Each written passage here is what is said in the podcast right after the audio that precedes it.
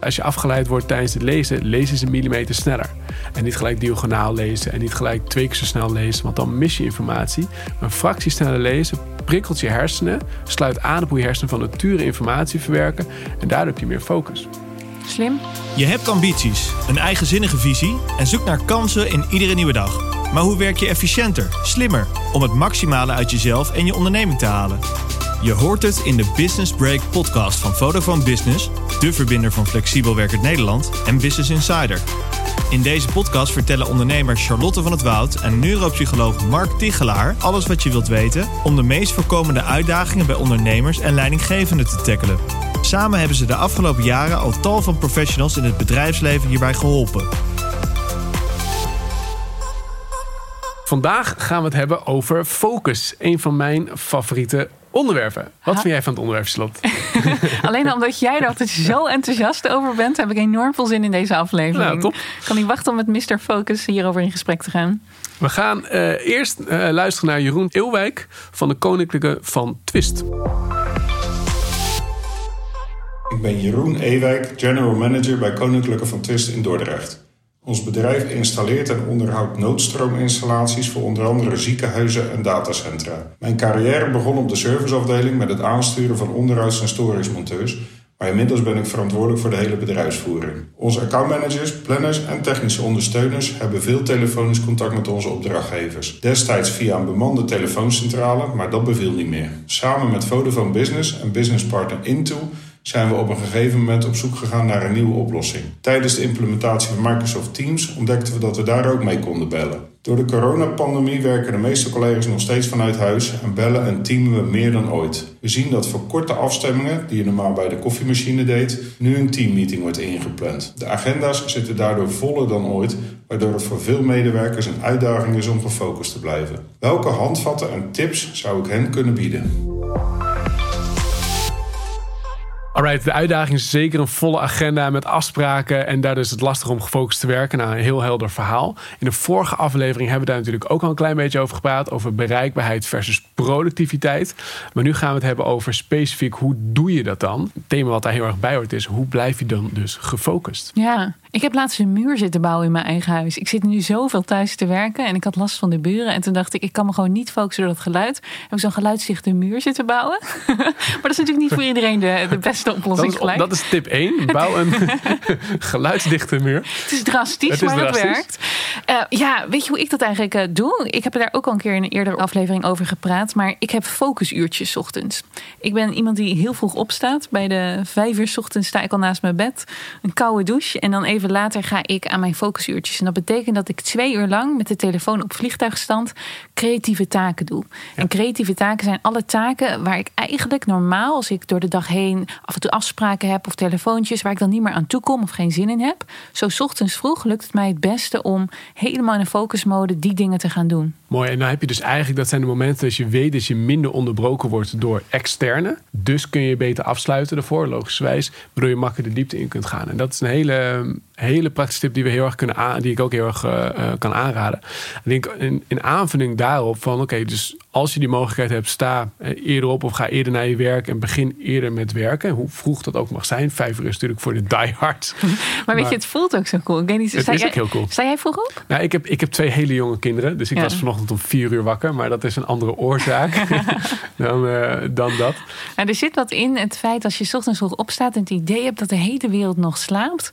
Dat hoor ik van iedereen die zo ochtends vroeg aan het werken is. Dat doet wat met je productiviteit Absoluut. Dat, dat voelt ook tof. Ja. En, uh, en of je nu vijf uur opstaat, uh, of dat, meeste hoe vroeg je opstaat, dat is een beetje aan jou natuurlijk als luisteraar. Moet je zelf bepalen wat past in je leven. Maar het hele idee van eerder beginnen om dan even uh, in rust eigenlijk, hè, zonder weinig of met weinig onderbrekingen je werk te kunnen doen, dat is heel goed natuurlijk. Ja, en je hebt nog weinig beslismomenten gehad. Ja, dus je, je hebt alleen nog maar hoeven nadenken over wat je hebt uh, aangetrokken en waarmee je hebt ontbeten. En dat is ja, het. Top, ja, daar ben ik het ook helemaal mee eens. Dus dat uh, heel leuk.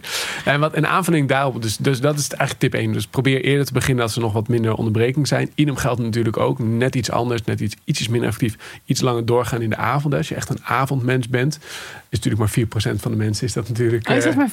Een heel klein percentage die, die is dat maar. Maar goed, dat kan natuurlijk ook werken om dezelfde reden dat je dan minder onderbreking hebt. Misschien liggen je kinderen op bed, misschien heb je minder collega's die je dan onderbreken. Dus dat is een mogelijkheid om naar te kijken. Maar heb jij dan niet, uh, als jij uh, s'avonds werkt, want dat heb ik. Ik kan niet meer naar nee, vier uur middags werken. Voor mij, is het, voor mij is het ook absoluut een no-go. Ik ben echt een ochtendmens. Ja, mijn hoofd zit dan helemaal vol. Ik heb het zelfs nu ik laatst tijd op Clubhouse zit s'avonds. Zelfs dan die gesprekken en die, dan, die gaan helemaal door in mijn hoofd. Ik moet echt na vier uur moet ik alle tech helemaal uit hebben bij mij. Ja, nee, ik heb dat idem. Dus dat is, uh, dus het verschilt een beetje per persoon natuurlijk. Hè. Ben je echt een ochtendmens of avondmens? en wat past in je, in je leefritme? Nou, dat is denk ik ook wel een hele... Sorry dat ik je onderbreek. Ja, dat maakt helemaal niet uit. Eh, dat is denk ik ook wel een hele mooie tweede tip. In het zin van, ga kijken wat intuïtief bij jou past. Waar jij gelukkig van wordt. We hebben zo in ons hoofd, je moet van 9 tot 5 op kantoor zitten. maar dat is ook bij een groot bedrijf. Kan je natuurlijk nu veel simpeler zeggen, hé hey, luister. Eigenlijk zijn mijn meest productieve uurtjes zijn meer in de ochtend.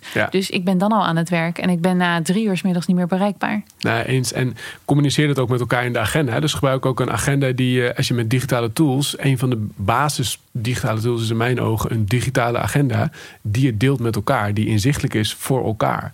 En als jij s'avonds of smiddags toch nog iets met je kinderen hebt bijvoorbeeld, zet dat in je agenda. Van jongens, ik ben dan even met mijn kinderen, die moeten bijvoorbeeld naar zwemles, ik noem even een dwarsstraat. Dus dan ben ik even niet zo bereikbaar. En zet ook zeker in die focusuurtjes, zet het ook in je agenda. Probeer er ook een ritme in te vinden. Dat je, als je dat in de ochtend doet, dat je in de ochtend ook dat deelt met je in je agenda. Dat iedereen kunt zien, hey, dan is Charlotte even niet bereikbaar. Uh, dat zijn van die, in mijn ogen, basisdingen die je gelijk kunt doen. Ja, maar het probleem was hier natuurlijk ook dat is, ja, onze agenda zit er dus zo ontzettend vol, omdat iedereen maar uh, vergaderingen zit in te plannen. Wat zou je kunnen doen om zoveel vergaderingen in een team tegen te kunnen gaan? Nou, dat is ook kijken van is elke vergadering nodig? En waar we het vorige aflevering ook over hadden, hou het echt lekker kort. Misschien, we hadden het toen over drie kwartier, maar misschien moet je kijken naar korte vergaderingen van een half uur. En waar mogelijk, het is wel goed om daar een beetje tijd tussen te laten. Dus bijvoorbeeld nou, een vergadering van drie kwartier en een kwartiertje uitwerktijd, waar we het vorige keer over hadden. Maar misschien dus korter. Maar bij, voorkeur ook die, die meetings een klein beetje bundelen bij elkaar. Als je dat als een soort gatenkaas door de hele week plant, ja, je moet toch altijd even in. Eh, als je zegt, ja, over een uurtje heb ik een vergadering. Ja, dan ga je misschien nog een paar kleine taken wegtikken. Maar die hele grote taak waar je een tijd tegenaan zit te hikken, ga je dan waarschijnlijk niet doen. Dus probeer zoveel mogelijk dat te bundelen, die taken, die vergaderingen en dus ook die focusuurtjes. Ja, het zou volgens mij zou het het slimste, zo zou ik het denk ik aanpakken. Het slimste zijn dat je zegt: oké, we hebben elke dag hebben we bijvoorbeeld van drie tot vier het vergaderuurtje. Dan moeten alle vergaderingen worden ingepland. En dan moeten ze gewoon dus allemaal max 10 minuten duren. Omdat je dan moet zeggen: oh ja, wacht, ik heb hierna een meeting met die, daarna een meeting met die. En zo tik je dan in een uur eigenlijk vijf vergaderingen af die je dus niet telkens een uur achter elkaar plant. Ja, en voor sommige mensen zou dat denken van ja, maar dat kan toch niet? En dat is dus een bepaalde norm die we in mijn ogen en in jouw ogen moeten loslaten. Van ja, maar waarom, waarom kan dat niet? In Amerika is, dat, is dit juist de norm. Gewoon kort, snel, effectief, tik, tik, tik. Net zoals ooit de wandelvergaderingen natuurlijk. Eh, Fantastisch. ja, het is gewoon een andere manier van nadenken over hoe je bij elkaar komt. En wat, wat daar een verlengde bij kan helpen is ook, uh, je hebt natuurlijk videobellen, maar je hebt ook gewoon dat je gewoon gaat wandelen en gewoon gaat telefoneren met elkaar als, als, als, als, als conference calls als het ware. Dat is net iets minder belastend dan wanneer je ook nog face-to-face elkaar moet aankijken.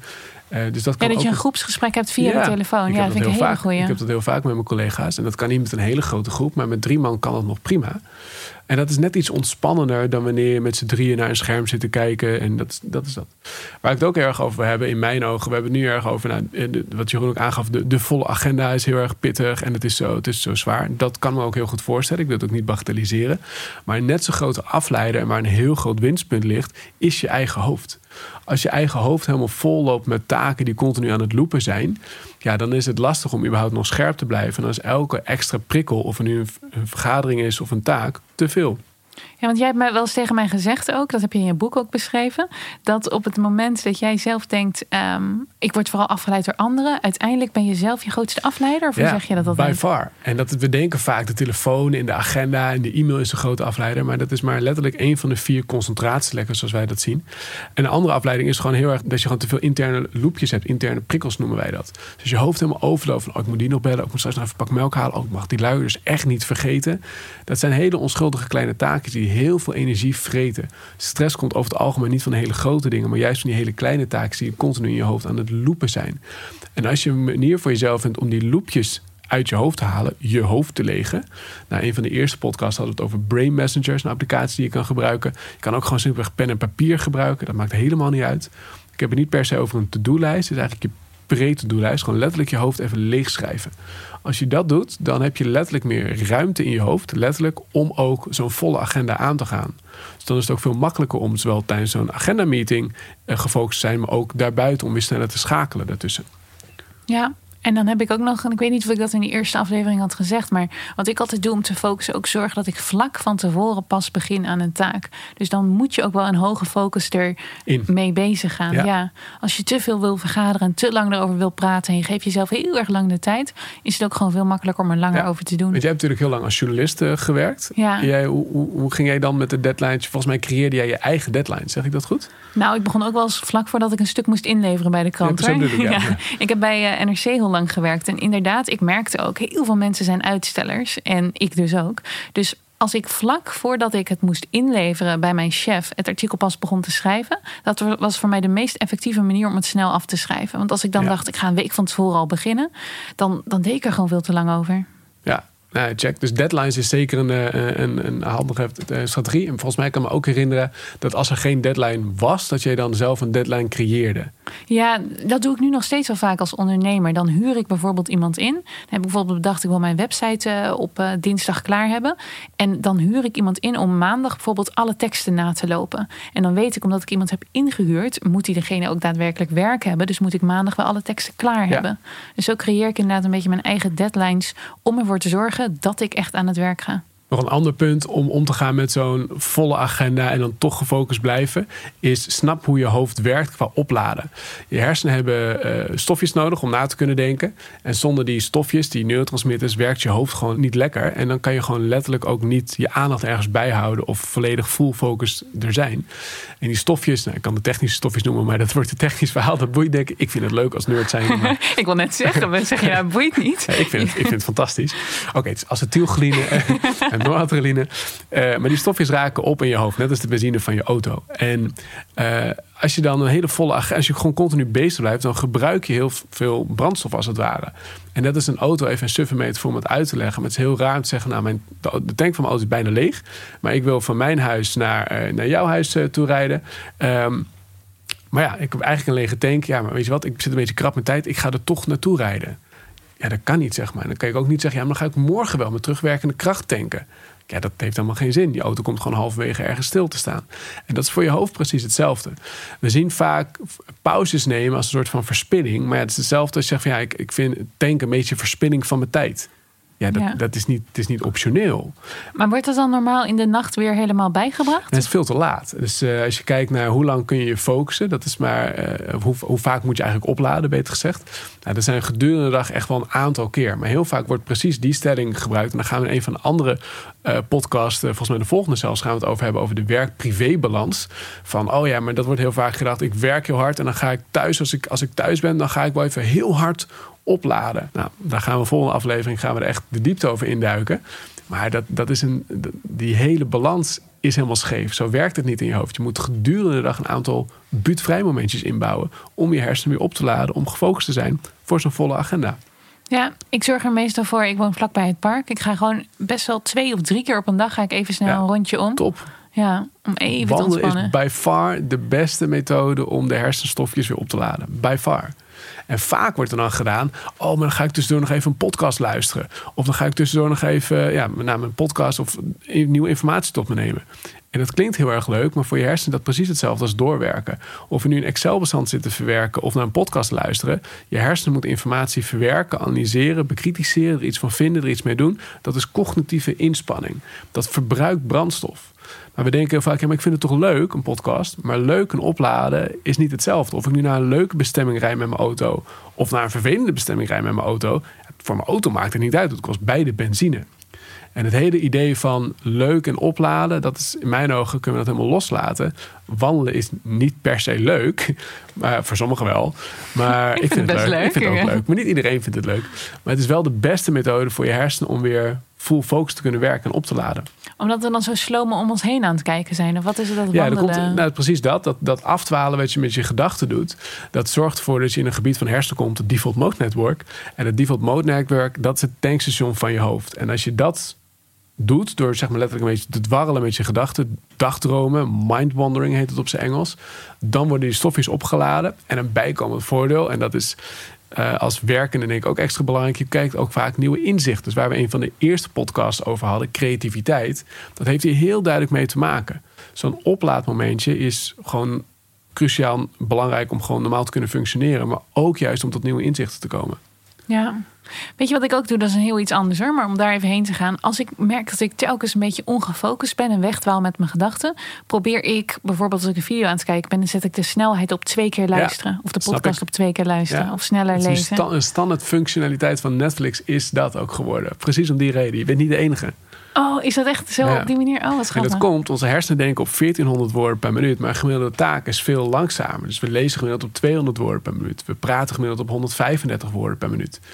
En het nadeel daarvan is, je hersenen worden altijd 100% opgevuld. Maar de vraag is, als dat niet door de taak is, dan is het vaak door je eigen gedachten. Ook oh, moet die nog even bellen, ook oh, moet dat nog even doen.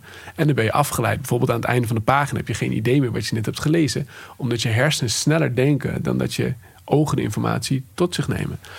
Dus een van de dingen, een van de hele praktische tips, als je afgeleid wordt tijdens het lezen, lees eens een millimeter sneller. En niet gelijk diagonaal lezen en niet gelijk twee keer zo snel lezen, want dan mis je informatie. Maar een fractie sneller lezen prikkelt je hersenen, sluit aan op hoe je hersenen van nature informatie verwerken en daardoor heb je meer focus. Slim. Ik heb om dezelfde reden heb ik ook heel vaak een paperclip in mijn handen of iets anders in mijn handen om aandacht erbij te houden. Als ik Wat heb je nu in je handen? Ik Laat heb nu mijn earpods uh, in de hand. Ik vind dat zo'n fijn doosje. zo zacht. dat is top. Is heel geestig. Mijn dochter van drie, drieënhalf, die heeft precies dezelfde afwijking. Die, heeft al, die loopt altijd met de handen in de zakken. En die heeft altijd iets in haar zakken. Een, een speelgoed eh, ding is echt zo vader, zo dochter. Oh, wat lief. Mijn, mijn, vader heeft dat ook weer, zo geestig. Maar uh, wij jij, zijn niet Jij stopt de zakken gewoon de hele tijd vol. Ja, maar dat is dus zelf. Het is zelf ah. allemaal met mijn dingetjes. Maar ik heb het ook heel vaak. Als ik een drukke, hectische werkdag heb gehad en ik wil vol aandacht met mijn dochter kletsen, die wat langzamer praat over wat simpelere onderwerpen natuurlijk. Vroeger was er nog wel eens een mismatch dat mijn gedachten alle kanten op schoten. Ook moet die nog bellen, ik ga morgen dat doen. Dit ging vandaag goed, dit ging vandaag niet goed. Terwijl ik dan niet bij haar volledig aanwezig ben. Maar nu pak ik heel vaak een Duplo-bokje of een paperclipje met als effect dat ik daardoor veel meer iets simpels in mijn handen hou, wat mijn hersenen een beetje bezighoudt als het ware. Waardoor ik niet kan afdwalen naar mijn to-do-lijst, maar wel volledige aandacht heb voor haar. Wat een, uh, wat een toptip. Zullen we met die toptip naar de afsluiting gaan? Ja, volgens mij kunnen we een aantal praktische applicaties uh, bespreken om voor meer focus. Ja, en sowieso wil ik even jouw boek natuurlijk noemen. Focus aan uit. Focus aan het uit. boek hierover. Het boek. En de app die ik zelf ook heel veel gebruik is, uh, is Forest. Forest is een hele, hele simpele kleine applicatie om meer gefocust te, eh, te werken. Met die boompjes groeien? Met de boompjes. Die heb ik ooit een keer van jou gekregen. Ja. Op het moment dat je dan aan het werk gaat, dan zet je hem op forest. En dan groeit er langzamerhand een boompje. En die wordt steeds groter hoe meer uur je eigenlijk aan het werk gaat. En uiteindelijk heb je een heel bos bij elkaar gespaard. Ja, ja, zeker. En wat ook zeker echt een hele belangrijke is, ook zeker in deze tijd met iedereen. Nou, we hebben het net over een gedeelde agenda. Maar dat je de bereikbaarheid met elkaar in kaart brengt. Dus dat je platformen gebruikt waarbij je kunt zien, is iemand beschikbaar of is iemand niet beschikbaar.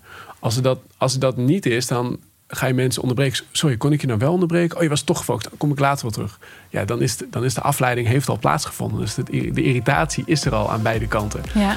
Dus zorg dat je, dat je systemen gebruikt waarbij die beschikbaarheid heel duidelijk kan zien van elkaar. Ik denk dat dat een hele belangrijke ook is. Mooi.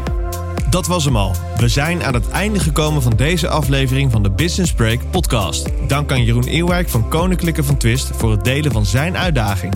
Lezen hoe het 180 jaar oude bedrijf succesvol de omschakeling maakte naar flexibel werken? Of wil je juist de tips van Mark en Charlotte teruglezen en delen met je team?